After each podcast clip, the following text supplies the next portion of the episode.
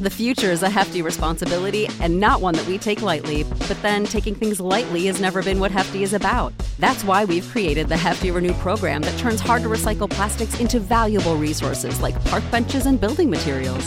To participate, simply fill up an orange Hefty Renew bag with accepted items, tie it up, and drop it in with your regular recycling. That's it. It's that easy. It's time to rethink recycling with Renew.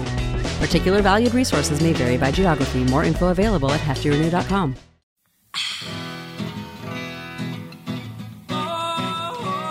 My friends, I am Vivian McPeak, and this is Hemp Present. If you'd like to contact me about any of my shows or guests, email me at hemp present at gmail dot com. Doctor Uma Dhanabalan is the founder and C E O of Global Health and Hygiene Solutions L L C, Uplifting Health and Wellness Cannabis as a Global Solution, T M. She is available to see people of all ages with various conditions worldwide. She specializes in family medicine, occupational and environmental health, and heavy metals. She is also licensed in several states to certify patients for cannabis. Other services she offers include public speaking, being an expert witness, and providing certification letters for work. And I have her with me today to tell us all about it. Welcome, Uma, to Hemp Present. Welcome. So much happiness to be here. And I'm really happy to be here, Vivian, and I'm excited to share some knowledge today with you. Awesome. Awesome. And I know you have so much to share. Um, let's just start a little history. Can you tell us why you entered medicine and, and what the trajectory uh, is that brought you to your practice today? First of all, I started this whole journey with medicine when I was a little kid. I've always been a curious child. And my recollections of my family has always been, you wanted to be a doctor, you would bring in the the dirtiest kid, clean them up, and send them back out. And this was in Bombay, India. And so I've always been about caring for people and improving things. And it didn't matter who they were. To me, it's all about the same thing and having a better quality of life. Um, this was in Bombay, India, in, in the sixties. I was born in nineteen sixty-two. And we came to the United States. We just celebrated an anniversary. December fifth, nineteen seventy, I came to America. And we've been here, and I've traveled back and forth to India on several occasions. And I've gone through so many detours in my life to finally attain that M D degree in my life. I finally attained it after four detours. My fourth time was a charm. And I finally finished medical school in nineteen ninety-five at New Jersey, in Newark, New Jersey. And then I did my residency in family medicine. But prior to that, I've always been involved in healthcare. I did tissue culture work. I did animal research, human research. I've been around as a lab rat. I also had the fortune of going to the chemical plants and working with my dad, who's a chemical engineer, and worked for B P in India. He worked for Parke-Davis. He worked for Helene Curtis. And Parke-Davis is one of the companies we'll talk about later because they were one of the earlier people that was manufacturing cannabis products and tinctures and medications back in the eighteen fifties. Wow. And so my dad has always been there and very much a process-minded person, and I still feel like that's where I am totally the combination of my parents. Mm-hmm. My mom was the first woman in South India to get her master's in statistics, and always about perseverance and persistence, and education was always a key factor in my family. And that's what really brought us to America in nineteen seventy was education. And How- How, how how did you get interested in cannabis as a treatment? I got involved with cannabis as a treatment wasn't until two thousand ten. And fast forward, I was at the Hanford site in Washington State, where you are right now in Washington. And it's really... Han- Hanford, the, the Hanford nuclear uh, Yes. Site. Yes, a lot of people don't know that there was two bombs dropped in Japan. One was a plutonium bomb and one was a uranium bomb. The plutonium bomb was made at the Hanford site. And many people that, you know, created the bomb had no idea they were involved in creation of the bomb there. But I went to Hanford in two thousand ten with my background as a family doctor, specialized in heavy metals. I'm an occupational... And, and Hanford's one of the more polluted places in America, isn't it? It was the world's largest cleanup site, the world's largest cleanup site for plutonium. And that's where my job was, and how the good Lord works in so many in miraculous ways that that's where he wanted me to be. And um, I was working for the federal government, working with my background. And I was, I am a medical review officer, which involves drug testing. So I was at the Hanford site drug testing people. And if they tested positive for T H C, the chemical, the psychoactive or the intoxicating chemical in T H C, they had the potential of losing their job. At the same time, my mom was dying of lung disease. She had never, ever touched a cigarette in her life. And she was given a death sentence. And um, there was nothing that was offered to her. And definitely cannabis was never an option. And all we knew was that she was going to have a terminal condition. And she was already on oxygen at that time. And my parents were spending six months in India and six months here. And I could still remember when my mother said they're using ganja. And daggone it, Vivian, I knew what that word was. And I beelined it into the bedroom. And she said, they're using ganja to treat C O P D, asthma, lung cancer, and P T S D. And that's when the curiosity, the, the child in me came out again, and really um, was in awe, to did not compute, you know. What do you mean right, you're going right. to smoke weed and it's going to help you breathe and make you feel better? Right, that was counter, and that was counter to all of the, the propaganda at the time. Not only propaganda, as a but clinician. Yeah, you know, as a doctor, we told people, don't smoke, don't smoke, don't smoke. And, you know, all the bad things of why you didn't want people smoking. And to start to tell people start smoking and not to smoke weed, you know, which was totally illegal at that time and still continues to be federally illegal. I kept my mouth shut, but I did not stop there. I kept on learning and learning and reading and, you know, met some of my mentors and really got actively involved and met a gentleman, and I started to write recommendations for cannabis. And I was doing this um, from Richland, Washington, after my job ended. I didn't, uh, well, two thousand ten, let me back up. two thousand ten, I see this T V program my mother tells me about, kept my mouth shut, kept learning about it, did my job. My mother dies January seventh, two thousand twelve. The anniversary is coming up. And I suffer with my own P T S, and I call it post-traumatic strength now, not stress. I call it the strength in me, the like badass that. in me. It's brilliant. It is. And I feel like that's the part of the message that I share with people is that, you know, we're all going to die, and how do we want to die? And what are the options that we have? And I certainly could have done better for my mom. And that's why I do what I do today as part of my roots. And what I did learn is that this also comes back to my culture about Ayurvedic medicine. And after my mother died, I decided I have to make some changes. And I had nothing to lose and everything to gain. And I said, I'm leaving the, the practice world that I knew, and started to write recommendations in the state of Washington. And at that time, there was nothing. There was no safety net for me. There was no legalization. There was no, um, you know, people protecting you. But I went into it. And then in December of two thousand twelve is when Obama signed the protection where doctors were not going to be gone after if they were in states and they abided by the laws and everything else. So I started to see patients, and it was all adult patients. And then fast forward two thousand fourteen, I moved to Massachusetts, and I was working with Mickey Martin, who was a badass in his own time and uh, was an activist and an advocate, and said, come to Massachusetts. I want to start a school, and you should start your practice here. And that's how I ended up in Massachusetts. And the Northeastern Institute of Cannabis, which was one of the first schools in the East Coast, was started. And I taught the medical curriculum there and had my clinic there. And then uh, now my youngest patient is one, and my wow. eldest patient is ninety-eight. And wow. I truly get to practice family medicine. That is awesome. I haven't written an opioid in almost twenty years of my life.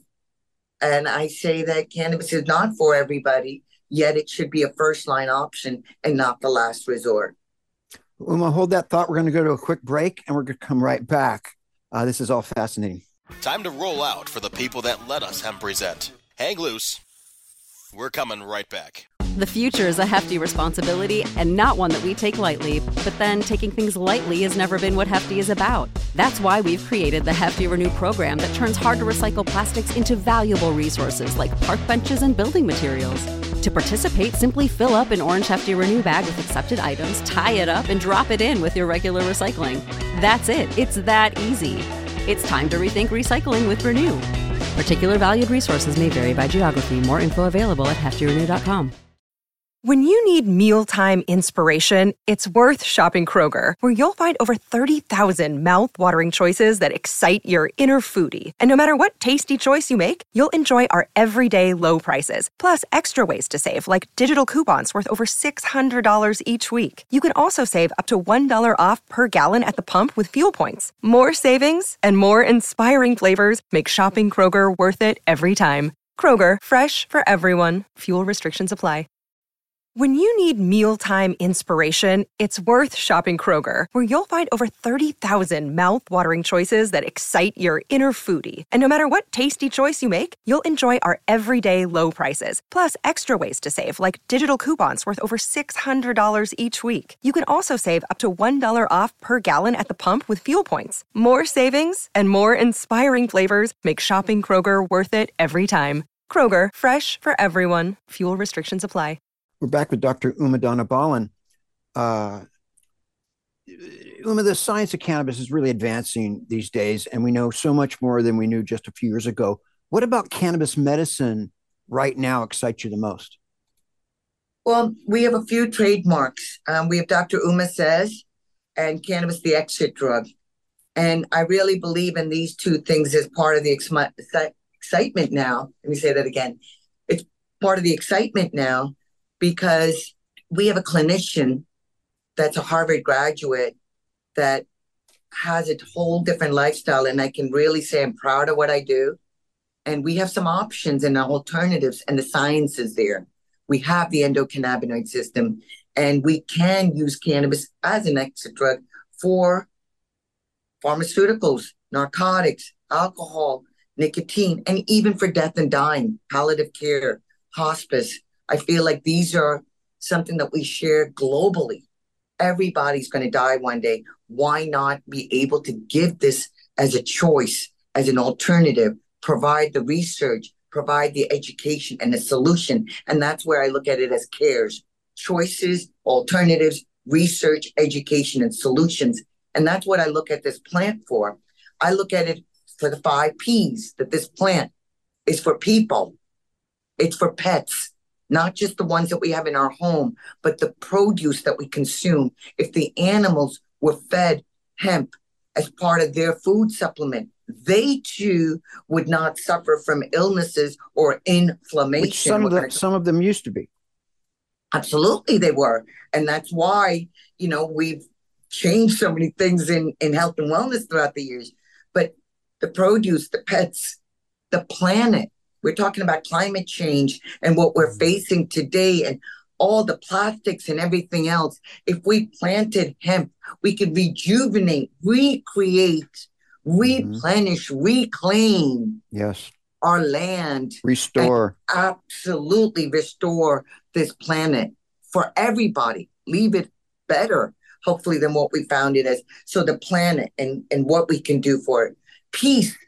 If Oh, my God, if we did not have the prisoners locked up all over the world for a plant, they should be saving those people's lives and putting them on pedestals for the fact that they stood up for this plant and was able to do it properly and provide patients with medicine that they didn't have access to. So if we had this whole thing wiped out, that this plant was not federally or globally illegal, where the world would be peace on earth. and profit. And I don't mean just dollar signs. I mean your health and wellness, the profit, the money, that no amount of money can give you your health and wellness. So those are the five P's that I've been really preaching out there about the plant. People, pets, the planet, peace, and profit. And there's only one of you. Wow. You know, the environmental aspects, the, the climate change um, mitigation is one of the pet peeves I have on this show. And I've probably done more shows, as many shows on that as, as anything. Um, and my tagline for my life is saving the planet for fun and profit. If you can be saving the planet, having fun, and surviving, man, then you, you're hitting my three uh, key things. Um, this is just really exciting. You, you specialize in family medicine, occupational, environmental health, and heavy metals. I'm really interested in heavy metals. Uh, what exposure risks might be associated with working in the cannabis industry or being a cannabis consumer when it comes to heavy metals? I think a lot of people have no concept on this issue. It is something that's so passionate to me. And, you know, I'm also a diplomat in cannabinoid medicine. And as a medical review officer, I've been involved with drug testing. So part of this is so fascinating because, again, we know recently there was a death in Massachusetts of a worker that died right here from asthma. And my background has been in occupational medicine because occupational medicine is a subspecialty of preventative health, preventative medicine. There's three subspecialties under preventative medicine: public health, occupational medicine, and um, aerospace.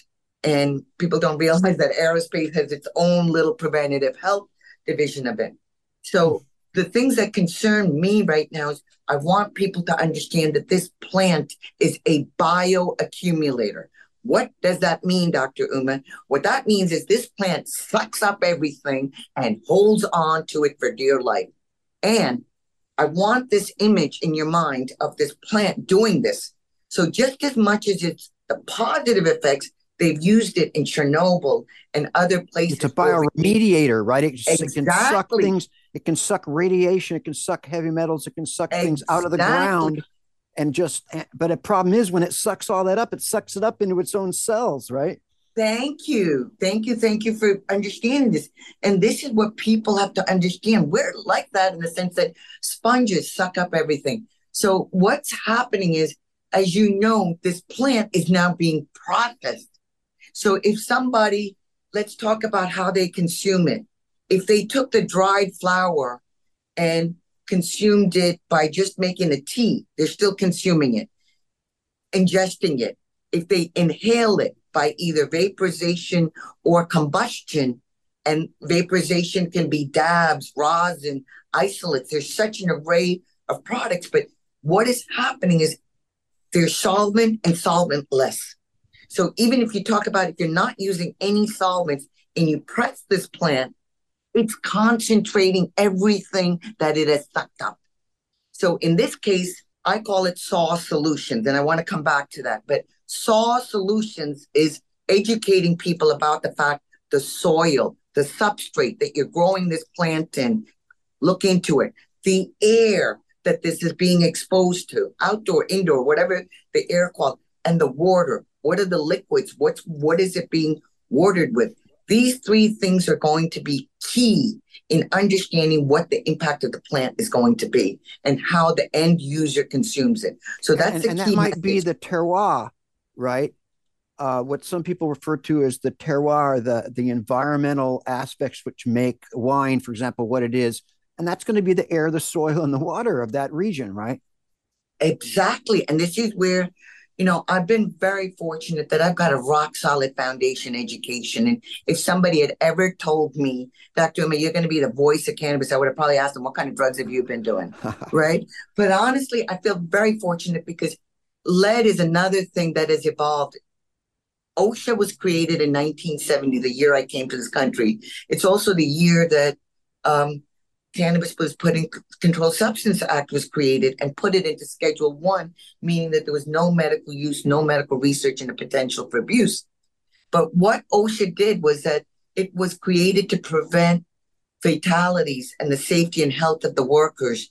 And we're not following these principles right now with the cannabis industry. And I'm actually writing an article about it that will be coming out very soon.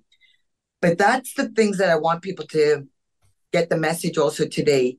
And my son and I are committed to that, who's the C E O of the company, is that we want people to become educated consumers and customers. And that's what we're doing today. We're educating people to say, look and understand what you're consuming. If it's your food, if it's your cannabis, what is it that you're putting in your body? What are you surrounding yourself with? And what are you contributing to this planet? You know, and, what is and, it? And, and if I could boil us down real quick, because we have another break coming up. Um, when, what people need to think about is, first of all, whatever somebody's using to grow the plant, what the nutrients they're putting into it, et cetera, are they washing it appropriately? Do they know the procedure? Are there, yeah. is there testing on the commercial? Is there testing? Is there, there reliable yes. testing? Is there any accountability, right? Or oversight yes. to the testing facilities? And then if you're using a concentrate, if there were traces of something, mold or heavy metals or anything in the weed, you concentrate it. Now you've got ten, fifteen, twenty times more of whatever exactly. was in it, right? And exactly. it could be poisonous to you. Absolutely. And we need to talk about that as well, because um, I don't know if you've heard this, all of these talk about hyperemesis syndrome now, people puking. And I truly believe, honestly, it's that people, they are getting flagged because their bodies are saying, I can't take anymore. And it's that microaccumulation reaction. It is. And I truly believe if it's the the factor that the mitochondria is being affected. And I really feel like on a cellular level, the cannabis plant is also being altered now because we're treating it differently. We're processing it. We're radiating it. We are manipulating it. We're remediating it. If there's mold in it, they're remediating it to make it into another product, but we've changed the plant on a cellular level, and we don't know what the impact of this is going to be long-term. Fascinating stuff. We got to go to another break, um, and we're going to come right back and continue this conversation. Time to roll out for the people that let us Hemp Present. Hang loose. We're coming right back. Back on Hemp Present with Doctor Uma Dhanabalan. Uh, Uma, can you describe quickly what some of the symptoms are for heavy metal exposure and maybe how you would treat it? And that's exactly what's interesting. They could be so nonspecific. You know, they could start with just my belly hurts. I have a headache. I'm not sleeping well. I have a little bit of nausea. I have a little bit of vomiting, you know, and they could be periods of not always there, and they could come and go. And this is where testing of our products, and this too, you know, all states are testing, but there's no standardization in testing. And so what I tell people is, if you are a cannabis user, and not just a cannabis user, heavy metal exposure is happening in your right. backyard. Right. Okay. Yeah. So um, I trained in South Carolina. I have a dear friend of mine who's dealing with her grandkids that have heavy metal poisoning.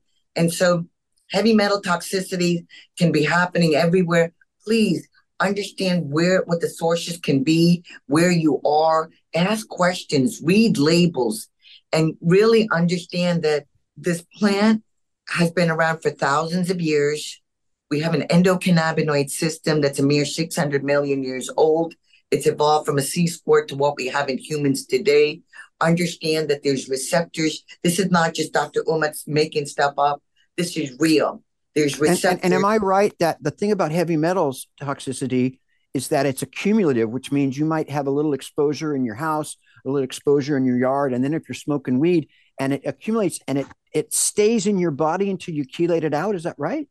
Yeah, or you can eliminate it out. And this is where, you know, I said my background is in heavy metals, and my first exposures with understanding heavy metals was when I was doing my residency at Harvard, and we had a set of twin brothers that were painters, and one had a habit of washing his hands and the other one did not. Both of them were smokers, and I still remember they both married women named Mary Jane. And what was funny was one had very bad heavy metal toxicity because he did not wash his hands, and that repeated exposure of the metals on the cigarette was being inhaled through his body, and the accumulation over time can present with neurological symptoms, and it can be deadly. And I want to use that word boldly, deadly. So a plant that has killed nobody can now become a potential of a lethal drug. And you have and, people using it for medicine, right? And if you're a patient, then this is a major issue, correct? We are all patients. That's one thing I want to make clear to everybody. Please understand that this segregation of medical and adult use is another way that they're fooling us, folks. Please understand that.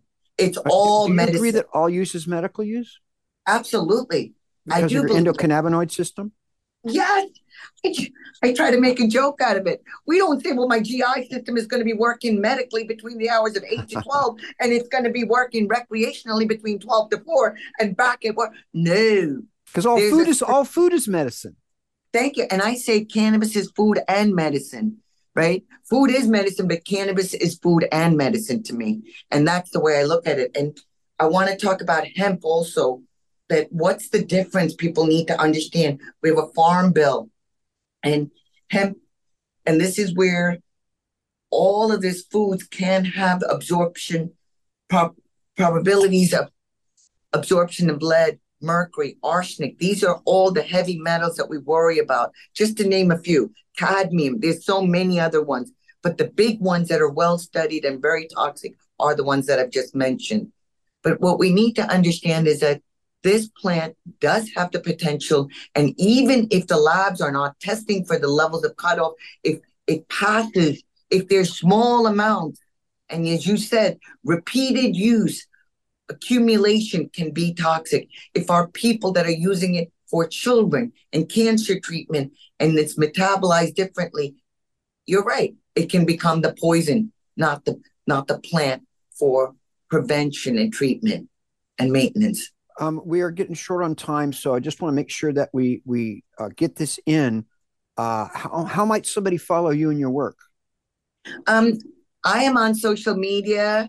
I don't do a lot of it, but I'm on Facebook, and but they can reach me and help me with more social media and pass, spread the word. If you've learned something today, please share this with others and tag me and let people know I'm there to educate, embrace, and empower people. Those are our three tag words. I'm at Uplifting Health and Wellness at gmail dot com. That's our website as well. Our phone number is five oh eight, four four four, two three two four. And we see all p- patients, all ages, all over the world. We got a little over a minute and a half. Um, is, what should the average cannabis consumer be looking? Is there anything a cannabis consumer should be considering or looking for when they go to buy buy their, their weed? See if there's a label on it. Check, read, learn to read labels. And that's not just for cannabis. That's for the foods we consume. It's for anything that you consume. Your toothpaste, the body products that you use, your cleaning products. Learn to read labels. That's the biggest thing that we want people to understand. And I hope that we will have a standardization on labels uh, throughout the nation and globally. Uh, I would love to see a label that will say, what's a serving? And what it could be a range. It doesn't have to be an exact amount, because it is a plant and it can vary. Some of these laboratory testings that are elevating their levels, that creates a lot of concerns for me. So if you All have right. concerns, get your product tested. Thank you so much, uh, Doctor Uma Dhanabalan. Uh, you're amazing, and I appreciate you giving this information and sharing the lifetime of, of knowledge you've accumulated with us. I thank you, and thank you for everything that you're doing. And my mission is to change the stigma and for everybody in the world to know that we have an endocannabinoid system, and I do it through education. And I thank you all. Happy holidays. And remember, health and wellness is the key to life. All right. That concludes this installment of Hemp Present on Cannabis Radio. When it comes to prohibition, you've got the right not to remain silent. Activism requires a voice, so find your voice and speak up for justice, because resistance is fertile. The Hemp Present intro music is Seven Mile Beach by Joanne Rand. The outro music is Take Back the Plant by Stickerbush. That's it, my friends. Stay strong. Marijuana, T H C, sweet sativa, Deacon Queen, Santeria, Delta nine. When you need mealtime inspiration, it's worth shopping Kroger, where you'll find over thirty thousand mouthwatering choices that excite your inner foodie. And no matter what tasty choice you make, you'll enjoy our everyday low prices, plus extra ways to save, like digital coupons worth over six hundred dollars each week. You can also save up to one dollar off per gallon at the pump with fuel points. More savings and more inspiring flavors make shopping Kroger worth it every time. Kroger, fresh for everyone. Fuel restrictions apply.